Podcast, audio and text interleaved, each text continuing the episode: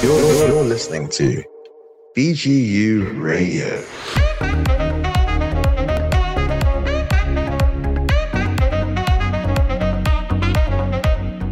Hello to all our BGU Radio listeners, and welcome to this podcast. I'm Professor Simon Barak, and I'm here with Dr. Buzir Aviv, the director of BGU Radio. And we're coming to you from the beautiful Kedma Hotel in Kibbutz Sde Boker, where all the wonderful supporters of BGU have gathered for the 52nd Board of Governors meeting. And we are here with our great friend and supporter, Max Gitter. Max, how are you doing? I'm doing well, and I thank you for having me. We are super glad to have you in the radio. Now, Max, you are no stranger to BGU Radio. You are. That is so. I'm a long lost uncle. That's right. well, you were with us before the COVID pandemic in the studio in Sde Boker, right? Exactly so, when it was a very tiny operation, and uh, I was thrilled to be interviewed then, and I'm thrilled to be interviewed again. We're, we're happy to have you. And of course, as you know, that we've massively expanded since then. And next time you come, we want you to see our new brand new studio, and we'll be happy to have you there as well. Well, since I'm certain to be here next year, if I'm still alive, I will. Please God, I will. I will. I will be. I will be there. Fantastic.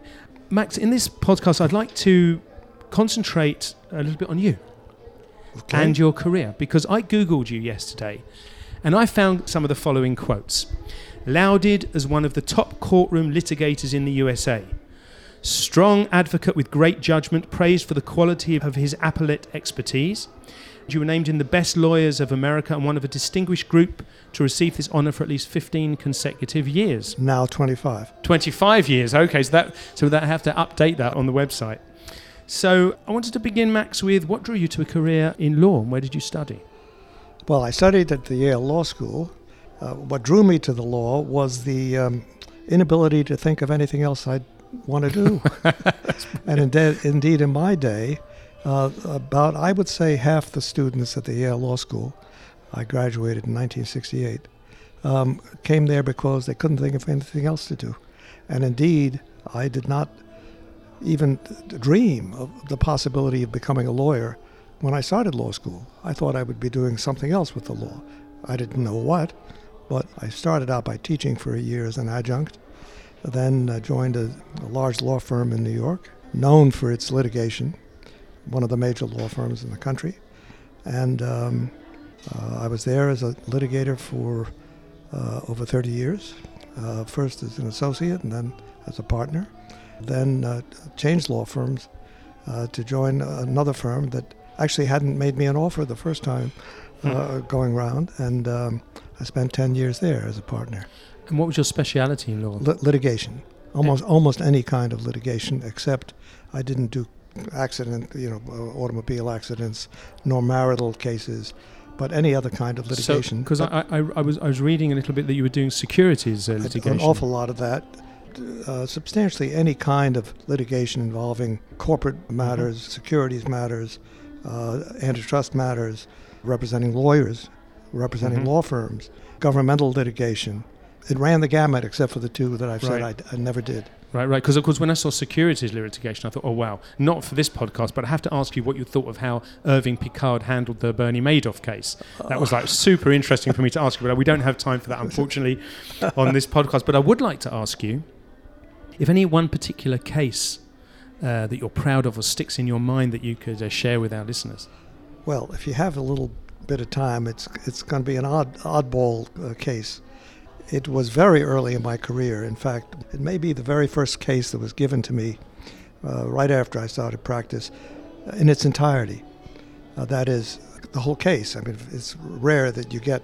To be sure, it was a small case. It didn't involve millions of dollars or anything of the sort. But it sticks in my mind as one of my favorite cases, uh, principally because it gave me the opportunity to learn some of the lessons about litigation that I was taught by the the leading lawyers in the in the case, the leading litigators in the case, one of whom was a former judge and is widely regarded as one of the, great lawyers, trial lawyers in the United States of the 20th century, Judge Simon Rifkind.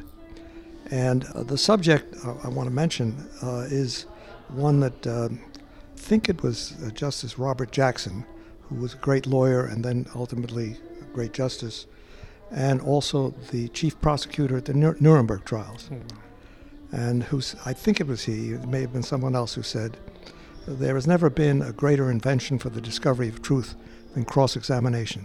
Hmm. Now, the art of cross examination, of course, is something that no trial lawyer cannot learn uh, or should not be trying uh, to, to, uh, to be a lawyer without learning.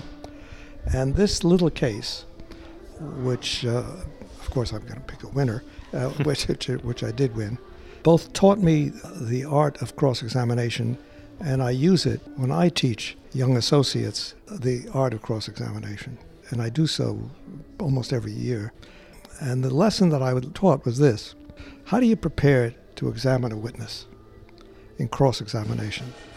You know, if you ask a witness the question uh, on cross examination directly, did you, you know, beat up uh, your, your wife or children? The answer is going to be no. So, how do you get at the truth? And the answer is you have to come at it sideways. I remember the words. You need to prepare. How do you prepare? You prepare by, first of all, reading all the documents, and if you can, memorizing all the key documents, literally memorizing. The second thing you do is you spend your time thinking. What are you thinking about? Here's what you're thinking about. You're not thinking about how to ask, you know, did you do it? The answer is going to be no. What you're thinking about is to ask what the witness wants to tell you and how you can use what the witness wants to tell you against the witness. And there was this case in which I was representing a woman who was a um, in the art business, selling pa- paintings, drawings, and so on. And she was being sued by a gallery owner named Richard Feigen, who was known as something of a bully. And he had a deal contract, oral contract, uh, with her to uh, sell some art. Uh, he was very dissatisfied with her and uh, thought, you know, she should have gotten a lot more for the, the work she was selling. And uh, not only did he sue her, but he was calling her names, destroying her reputation. And very little money was involved, but her reputation. And so I spent my time as I was taught, to think, well, what is it he wants to tell me, and how can I use it? So now I have to tell you something about the specific nature of the action, a little about the law of partnership and the law of um, fiduciary duty in the United States. She was being sued for breach of her fiduciary duty, according to the complaint, because they were joint venturers. That what do you mean by fiduciary uh, duty? What for example, for if you're if you're if you're the executor of an estate, or if you're entrusted with somebody's money, or if you're a partner, right. a partner owes a fiduciary duty okay. to another partner. Okay. A fiduciary, a, an executive, executor owes a fiduciary duty right. to the to the beneficiaries. But the law of partnership requires two things. It's defined by these two things. The partners have to share in the profits by contract, oral or otherwise, uh, and they have to share in the losses. So I probably thought for a whole day or two about what I'm going to do in this cross examination. And by the way, it was a cross examination at a deposition, which is an examination before trial in just mm-hmm. a room which it can later be used at trial. And what am I thinking about? I'm thinking about the fact that the law of partnership requires sharing of profits, and sharing of losses. And I'm thinking, well, what does he want to say about her? He, what he wants to say about her is that she's terrible. She's just awful. And, you know, partner, partner, what are you talking about? In any event, here's what I did in the examination. I asked, I said to him, you know, um, well, Mr. Feigen, um, am I wrong? As I see your complaint and uh, what you've been saying about uh, Ms., Mrs. Esmond, you don't think she's very good at what she does. Absolutely. She's terrible. She's horrible. So, um, well, would you consider sharing profits with her? He said, Are you out of your mind? There's not a chance. Wow. And, well, would you, would you go into an arrangement in which you shared her losses? He says, Come on, you must be kidding me. This was about 20, 30 minutes into the examination. After I heard those two answers, I said, I have no further questions. So he and his lawyer were both beaming as they walked out of the room, thinking they, they you know, they, here's this kid who doesn't know how to conduct an examination. They didn't lay a glove on me. So I'm sitting there, and I'm, I'm, I'm alone, and I'm saying to myself, oh my word. I immediately drafted a motion for summary judgment. It's a device for getting a case thrown out before trial. I drafted a motion for summary judgment. It took very little time. I got the transcript. I quoted him for those those two subjects. Got summary Which judgment. Which is a breach of his fiduciary duty, right? Brilliant. And won the case. And Amazing. saved her reputation. Amazing. And uh, saved her the money and uh, and won on appeal. Of course, it was uh, it was uh, you know it was an easy call. Wow. That's, that's- that was fascinating. That was uh, that was. I could have listened to that on and on and on. That's amazing. Uh, we've just been joined by uh, Orly Gold Huckley from BGU's Department of Public Affairs and uh, Resource Development, who is also no stranger to uh, BGU Radio, and not also not a stranger to being on BGU Radio with Max. um, how are you doing, Orly? Right. I remember three years ago when you were at BGU and you shared your passion with us about the university out in Sde Boker. Well, I still share the passion that I showed then about both Sde Boker and uh, the, the university. And I'm here actually for not just the governor's conference. I'm here on three different missions. The governor's conference, which is acting, uh, ending tomorrow morning. From there, I'm going to an extension of the governor's conference for a task force um, that is a task force of the board of the Americans for BGU uh, which is involved in the subject of entrepreneurship, innovation, and most of all, assisting the university in the develop- economic development of the Negev, which is a subject about which I have a great deal of interest. I know I was an economics major in college, and I know something about economic development, and so we've got all of uh, Thursday and um, uh, part of Friday on that mission. And then after the weekend, on Sunday and Monday, there is a conference, worldwide conference, at Sde Boker and the Water Institute. Right. Uh, since one of the things that really drew me to the university was the Water Institute, uh, I'm going to that conference as well. That's great. That's great. What I wanted to ask is Yeah. what, what would you say the, the power of the attraction of BGU to you is right now? Because I know that you were involved in different philanthropic efforts in different areas through the years. And yet you seem to have fallen in love with this university. And my second question would be what are the areas at the university that you would advise us to emphasize to the American world of philanthropy today? What, what would appeal to them? You know, uh, the thing that most drew my wife and me to um, the university, there were two things really. The students, we loved the students. On all the other previous occasions I've come, I make a point of sitting down, eating with students. I, they are just wonderful. They're really quite quite different from American students. In what way? How do you feel they're well, different? they're they're committed. They're committed to the university. They're committed to learning.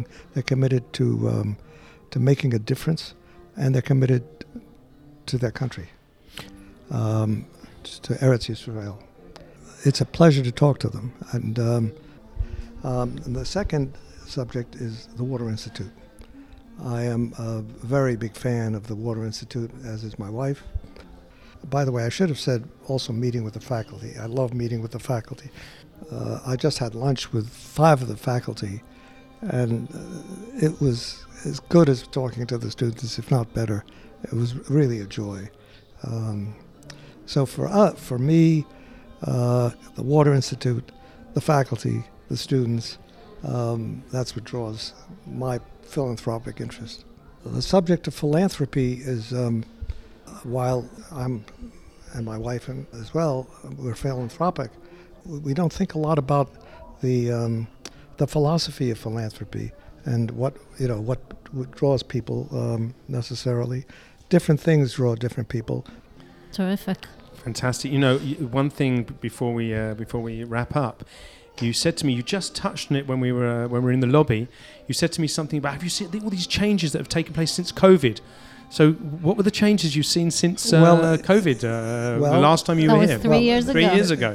you know the uh, before we got involved in the university the last time be, we'd been to israel was in 2007 uh, then we came in 2016 and then fell in love with the university between 2007 and 2016 there was a phenomenal change in the country it was suddenly a first world country and the reason we came was I read an article in Scientific American that Israel had become water self sufficient.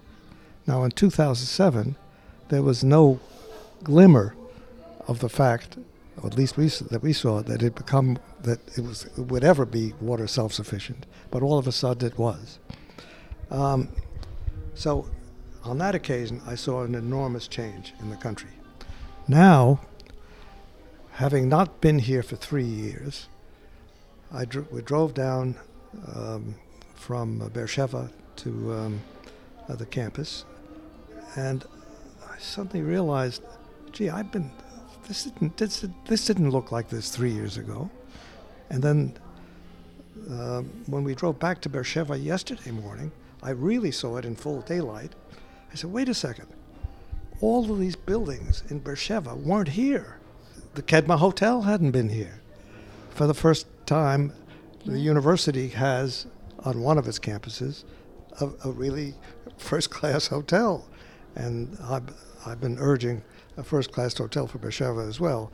But um, then, so the construction that we've seen, the, the, the number of cranes that we've seen, uh, it just it, it so started to blow on my mind. And then last night, when I went, not last night, it was late afternoon, um, I realized that on the road, even in the the the Bedouin communities, they looked much much uh, neater, much um, much better than they had even three years before. And then, of course, there's the new, all the new construction in uh, uh, in Beersheba at the um, for the North Campus. Uh, so maybe maybe maybe I'm, I'm missing something, but I learned yesterday that uh, from one of the um, honorees, the head of uh, Deutsche Telekom, a, a phenomenally interesting uh, person, by the way, um, and brilliant. Uh, and he announced that he had just learned a few days before that Israel has now surpassed Germany in GDP per capita, one of the the strongest measures of the growth of an economy, maybe the strongest measure. Well, I, I did know it as a past uh, G- Germany's GDP. That's staggering. I, I knew amazing. I, I knew it had passed England and France, and uh, certainly I, I even knew in uh, the first time I came in 2016 that it had passed uh, Spain and Italy, but to have passed Germany, That's that, staggering. that is staggering, isn't that it? really is staggering. Yeah. Well, Max, and we're going to have to wrap up. And as always, it's been a, a blast talking to you. Um, and uh, thanks for coming again to visit us on uh, BG Radio. We, we're always happy to to have you come and speak I'm to always happy to Yeah. speak with you again, and it's just inspiring to see your enthusiasm and your support of our university, and we really deeply appreciate your partnership. Yep. Well, uh, keep it up. Keep up the uh, phenomenal work that's going on, and I'm really looking forward to seeing your new studio next year. We're really looking forward to, to show it to you. And on a personal note, we Michal and I, and my wife, are really looking forward to spend some more time with you after the Board of Governors. Ab- Um, absolutely. and um, so thank you very much. Um, thanks to And uh, thank you for having me. It's our pleasure. Our pleasure. Um, thanks to uh, as well to Orly for joining us. You're welcome. Thanks to Buzzy as well for all his technical help. And uh, please go to our website at radio.bgu.ac.il for more great podcasts. BGU Radio. BGU Radio.